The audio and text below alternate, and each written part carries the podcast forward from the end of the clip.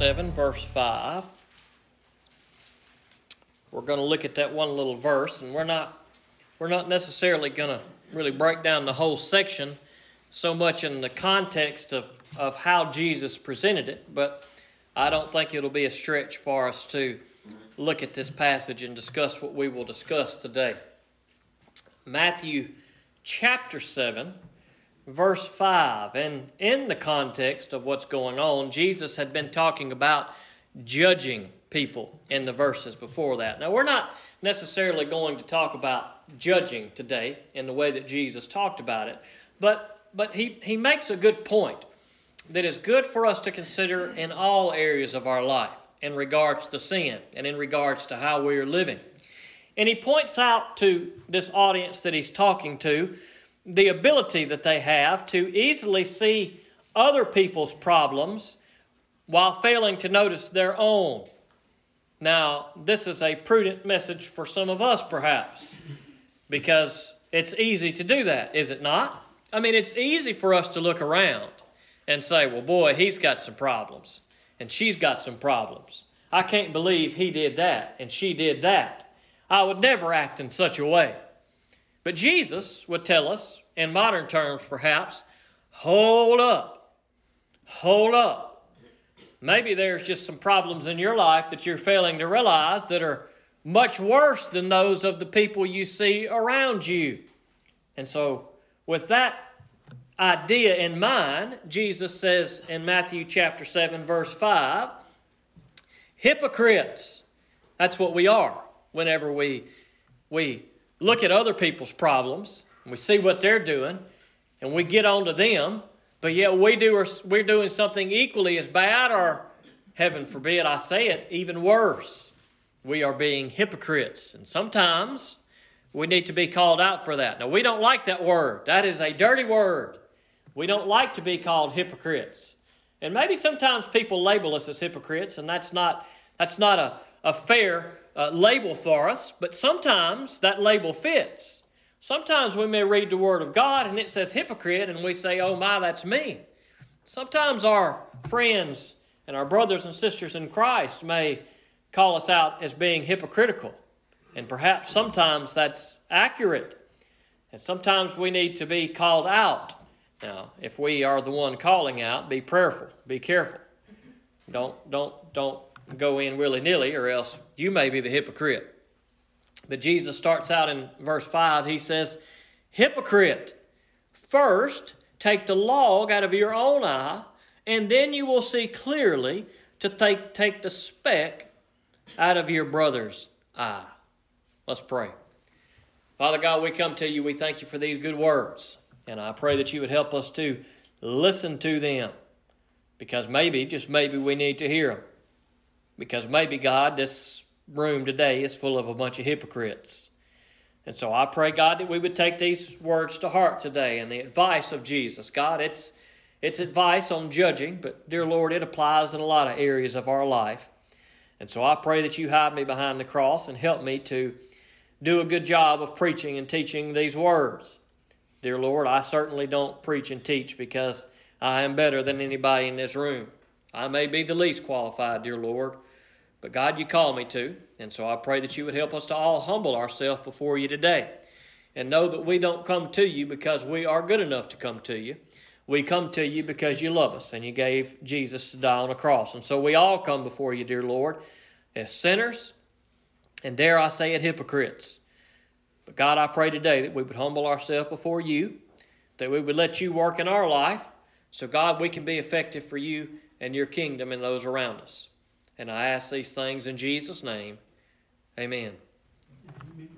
If you have flown on an airplane, probably ever, at least as long as I've been alive, and I know a long time before, you know what they're going to say.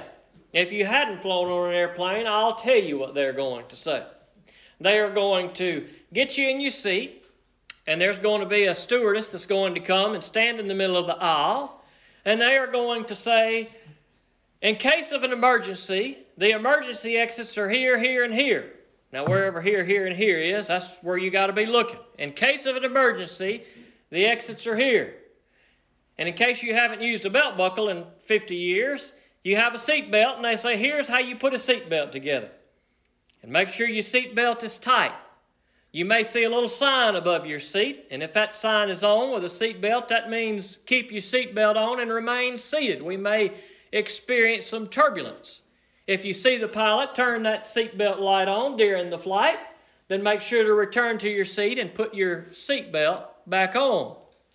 In case of depressurization or an emergency, above your head, four oxygen masks will drop. You take the mask and you put it on your head, and there will be a bag there, and even if the bag is not inflated, oxygen is flowing. When you see the oxygen mask drop, make sure to put your oxygen mask on before you put the oxygen mask on those who are with you. Now, maybe you have somebody that's, that's older or handicapped in some way, maybe a small child that's not able to put their mask on. And when the, when the stewardess on the plane said that on our flight back from our trip, I thought about that. It kind of stuck out to me for a second.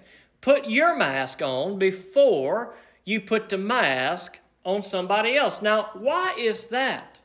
Why couldn't we just take a second to put that mask on somebody else? I mean, if you're flying and you've got your child with you, and all of a sudden a disaster occurs and the plane's going down, your first thought as a parent or grandparent is, I ain't worried about my mask. I got to get the mask on them first. But they tell you not to do that. They say put your own mask on first. And why is that? Well, I'll tell you why that is. After doing a little research, there's a condition known as hypoxia. And that's when you have a lack of oxygen. And when you have a lack of oxygen, you can find videos of, of people doing this in, an, in a tested environment as to how this affects you and how quickly it affects you. When you have hypoxia, you lose the ability to think and the ability to function. And if you're on an airplane at 35,000 feet plus, the amount of time that it takes you to get hypoxia from a lack of oxygen is less than 10 seconds if you're at 40,000 feet in the sky. Less than 10 seconds. So from the time that the depressurization of the plane hits and they and the mask drop, you've already lost a few seconds. You only have a few seconds to put your mask on or else you will not be able to. You say, "Oh no, I can do it." But you can watch videos of people who instantly are able to do nothing. And they're sitting there telling them in the, in the room, put your mask on or you will die. Put your mask on or you will die. And it's like you're in this haze. You cannot do it. And so when they tell you on the plane to put the mask on yourself before you try to put it on your child, listen to them. And why is that? Because you have to be able to take care of the person with you. You cannot help the person with you unless you yourself are okay. And what's really interesting is almost instantly, once you receive oxygen, even if hypoxia has started to set in, you almost instantly will regain all of your functions. You'll be able to think and you'll be able to see and you'll be able to do. But you have to take care of yourself before you can help others. And so, next time you're on a plane, heaven forbid something horrible happen, make sure to put your mask on first. When you get that oxygen, then you can help those people around you. And when, when the stewardess said that on the plane, coincidentally, I, I kind of thought about this verse because that's really what Jesus is telling us to do. You see, what we, what we sometimes may be tempted to do is to try to go around and, and help everybody else. We want to figure everybody else's problems and we want to solve everybody else's problems and we want to take care of their problems and tell them how to get their life straight and tell them how they need to be doing things. If it was me, this is what I'd do, and if it was me, this is what you should do. Because I know everything and I got everything right and I got it figured out, so you do the way I tell you to do it. But Jesus says, with that mindset, to be careful. He says to be careful now, some people would look at a passage like this and, and they, I believe wrongly, would say, well, this is Jesus saying sometimes you have to look out for yourself. Sometimes you have to have self care and take care of yourself. Well, that's not what this passage is talking about. This is not a happy go lucky, you work hard, sometimes treat yourself to a massage. All right, if you want to do that, do that. But that's not what this passage is talking about. Jesus says you've got to look at yourself because sometimes you're in bad shape. And what does Jesus want his followers to do? He wants us to be a light to the world. He wants us to help other people. But we cannot help other people if our relationship with God is not good. If we're dead in our sin, how in the world are we going to help other people? Now, Jesus says in this passage, He says, first, take the log out of your eye so that you will see clearly to take the speck out of your brother's eye. Now, what Jesus says there is you need to help your brother, but you don't start helping your brother by helping your brother. You start helping your brother by examining yourself. This is where we mess up. We want to help everybody else where our life is a mess. We want to try to give other people scriptural advice and, and lead them and guide them and help them and tell them how to fix their life when we're not even living for the Lord. And we're not doing what God's word says. And Jesus says of the hypocrite, He says, Look, here's the thing. He says, You got a log in your eye, you got big problems in your life. And you're worried about the speck in your brother's eye, that is, the little problems in their, in their life.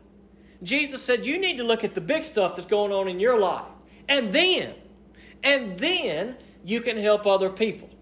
Now, this passage is often used by people uh, who, who, who don't like to be told when they're doing wrong, which would be all of us. We don't, none of us like to be told when we're doing wrong. And, and, and even if we have the right heart and with all the love that we can, we see a brother or sister and we say, man, that's not healthy for you. You shouldn't be doing that. How many times has somebody quoted this verse, and you might have done it too? Oh, yeah, well, who are you to judge me? Who are you to cast the first stone, ye without sin?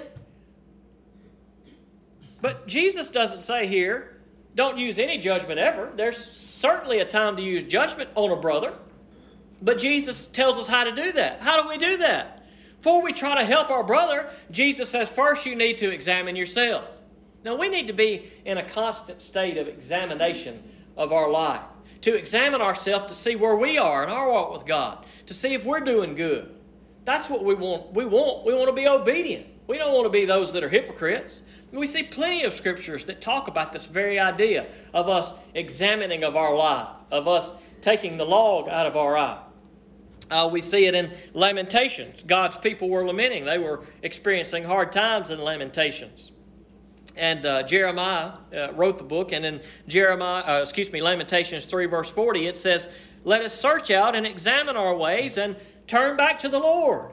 Now, that was good advice way back in Jeremiah's day, and that's pretty much the same advice that Jesus is given here in Matthew 7. He says, Examine your life, and if there's something there that shouldn't be there, then repent. Ask God to forgive you. Return to the Lord. Let the Lord work in your life. And when we repent, and we allow the Lord to work in our life, it's good. It builds our relationship with God. It makes us stronger. It makes us depend on God's word and live by God's word. And then, when we have a close walk with God, then we will be better equipped to help those around us. In the same way that if we don't put that oxygen mask on and we begin to get hypoxia, we can't help others around us. We, we, in a spiritual sense, if our life's not right with God, how can we help others? So let us examine ourselves. And if we find sin in our life and logs in our eye, then say, Lord, help get this log out of my eye. I've been overlooking my own sin. God, I need to worry about myself before I start trying to fix everybody else's problems. Because maybe, just maybe, we don't have all the answers. Maybe we think we know how to fix everybody's problems, but chances are we don't. And so before we even begin to try to help other people, let us examine our own lives. We see similar language in Galatians chapter 6 verses 3 and 4. For if anyone considers himself to be something when he is nothing, he deceives himself. Have we ever done that before? Have we ever thought of ourselves to be something when in reality we are nothing? Now, Jesus encountered many religious folks like this these Pharisees and Sadducees and scribes and these people that often came against Jesus, they considered themselves to be something. We are holier than everyone else. But really, they were nothing. Nothing in the sense that they did not listen to Jesus. They did not follow Jesus. They did not live by God's word. They considered themselves to be something and they were nothing. And in turn, they deceived themselves. And we must be careful because we may can fall into the same trap. I am somebody. I am something. But really, if we're not focusing on the Lord and trusting in Him and living by His word, we are nothing. It continues on in the first part of verse 4 there. It says, But each person should examine his own work. So, how do we know? You, you see verse 3 and you say, Okay, well, I don't want to think I'm something when I'm nothing. I don't want to deceive myself. So, how do I know if I'm deceiving myself? Simple. We examine our life. We examine our life. That's a good exercise, maybe, for you to take a few minutes. Sit down in the quiet. Pray to God. Say, God, are there any areas in my life that, that maybe I'm not realizing that I'm, I'm acting a certain way? God, help me to examine my life. Help me to see these areas where I'm not living for you like I should be. God, am I deceiving myself? God, let me read your word. Let me see in your word. Bring out things in your word to convict me, to help me to see those areas where I'm failing, where I'm struggling. God, let me examine myself. And when I examine myself, if I come to the conclusion that I'm deceiving myself, then God, let me repent. Let me examine myself and repent. That's what Jeremiah said in Lamentations. That's what Jesus is saying in Matthew 7. That's what Paul said in Galatians uh, chapter 6. We see it again in 2 Corinthians chapter 13 verse 5. Examine yourselves to see whether you are in the faith. Test yourselves. Do you not realize that Jesus that Christ Jesus is in you, unless, of course, you fail the test. So the idea of examining ourselves is a good idea, not just for, for the sin that's in our life, but for the very faith that we may claim to have in Jesus Christ. Do we claim to have faith in Jesus Christ? Okay, then let us examine ourselves. How are you living every day? Are you living for yourself or are you living for Christ? Do you do the things that the Bible says? Do you practice what you preach? Or are you like these people that Jesus is talking about in Matthew 7? And you going around judging and pointing out everybody else's problems, but you ain't doing a thing to live for the Lord and to live for Jesus. So what does Paul tell us in 2 Corinthians chapter 13? Examine yourselves and see whether you are in the faith. Test yourself. Well, how do we test ourselves? I believe that we test ourselves by the Word of God we look at the Word of God and we compare our life to the Word of God. And if the things that we do in our life don't line up with the Word of God, then we fail in that part of the test. Now, I would venture to say that in any part of our life and walk with the Lord, there are going to be some areas that we are going to be failing. There's always, if we test ourselves, we're going to be able to say, okay, I missed that one. Check mark. I didn't do good on that. I'm doing pretty good in this, doing pretty good in that, not doing good in this not doing good in this, but doing good in all these other things. There's always going to be some areas where there's some sin and some things in our life that shouldn't be there. But if you begin to look at the Word of God, and you begin to look at your life, and you begin to think about your faith, and you say, Well, not doing that, not doing that, not doing that, not doing that, not doing that. And if all of the things that you're not doing are things that are associated with faith in Jesus Christ, then perhaps you, like Paul said, have failed the test. So, do you not know that you are in Christ unless, of course, you fail the test? And so we want to examine ourselves because we do not want to be those that one day stand before God and we realize in that moment that we have deceived ourselves and that we really do not have faith in Jesus Christ. And so when we test ourselves, don't be afraid to do that. Don't think, man, I'm doubting my salvation. Don't think I'm doubting my salvation if I'm going through and I'm asking myself these questions. Man, do I really love Jesus? Do I really have faith in Jesus? Am I really living for Jesus? That's a good thing if we if we test ourselves. And praise the Lord, hopefully a lot of times we'll say, "Yeah, I do have faith in Jesus." And on the times where we fail, we say, "Okay, God, I failed this portion of the test. I want to do better at this." So through your word and through your spirit, God lead and guide me and help me to do better. God, I've examined myself and I failed, and I come to you and I repent. God, help me to take the log out of my eye. We see example after example in the scriptures of people examining themselves. And that's what God calls us to do. He calls us to examine ourselves so that we will walk by Him. I say we see scripture after scripture of people examining themselves. Let me rephrase that. We see scripture after scripture of God calling people to examine themselves. Now, whether we do that is on, is on you and I. So, what about your life today? When's the last time you've examined yourself? When's the last time you've given yourself a test of faith? We hate tests, right? I just finished seminary. I'm so glad to be done with tests. In a way, I kind of miss it though. But we don't like tests. We think, man, I get through school, and I'm done with tests. But if we read God's Word, we're not quite done with tests because as long as we walk with the Lord, as Paul commands us, we need to test ourselves and we need to examine ourselves because what God desires is for you to put your faith in Jesus and walk by Him. What God desires is for those who put their faith in Jesus to live for Jesus, to be a light to the world, and to spread the kingdom of God so that through Jesus people can come into that kingdom of God. But listen, if you're here and you're a brother and sister in Christ, we cannot help others unless we first take care of ourselves.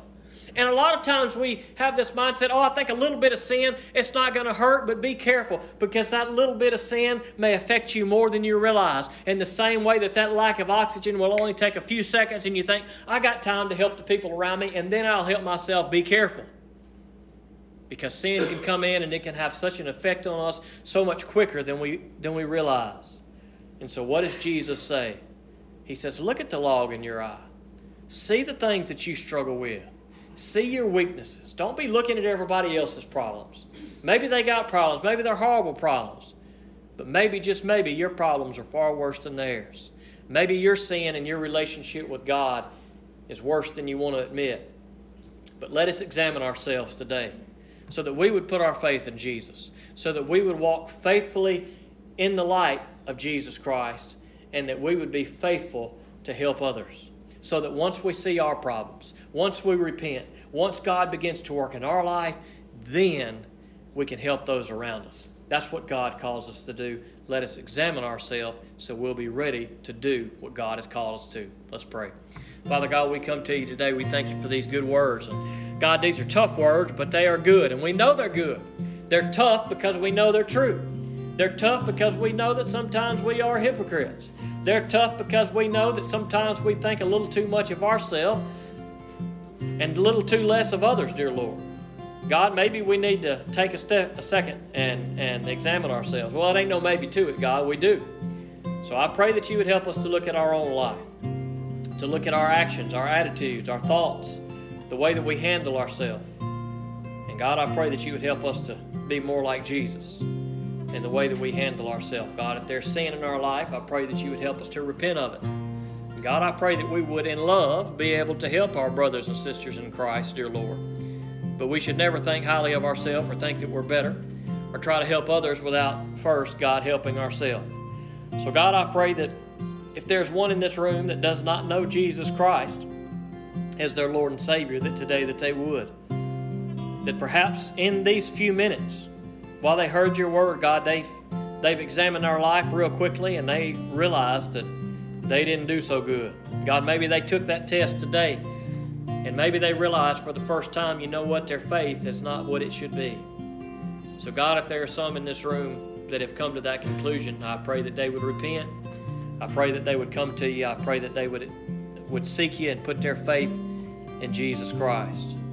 God, maybe there are some in here today that are already yours but their walk with you is not what it should be. God, maybe for a long time we failed to acknowledge some pretty big logs in our eyes. God, maybe maybe you've already been kind of convicting us about it, and we've just been kind of f- failing to acknowledge it. But God, I pray today that if your Holy Spirit's put something on anybody's heart, dear Lord, that you just would help them to, to confess that sin to you. And God, you're faithful to forgive it. So, God, I pray that you would help us to grow and strengthen you, that we would be able to faithfully walk by you and, and serve you and helping others. And God, I ask these things in Jesus' name. Amen.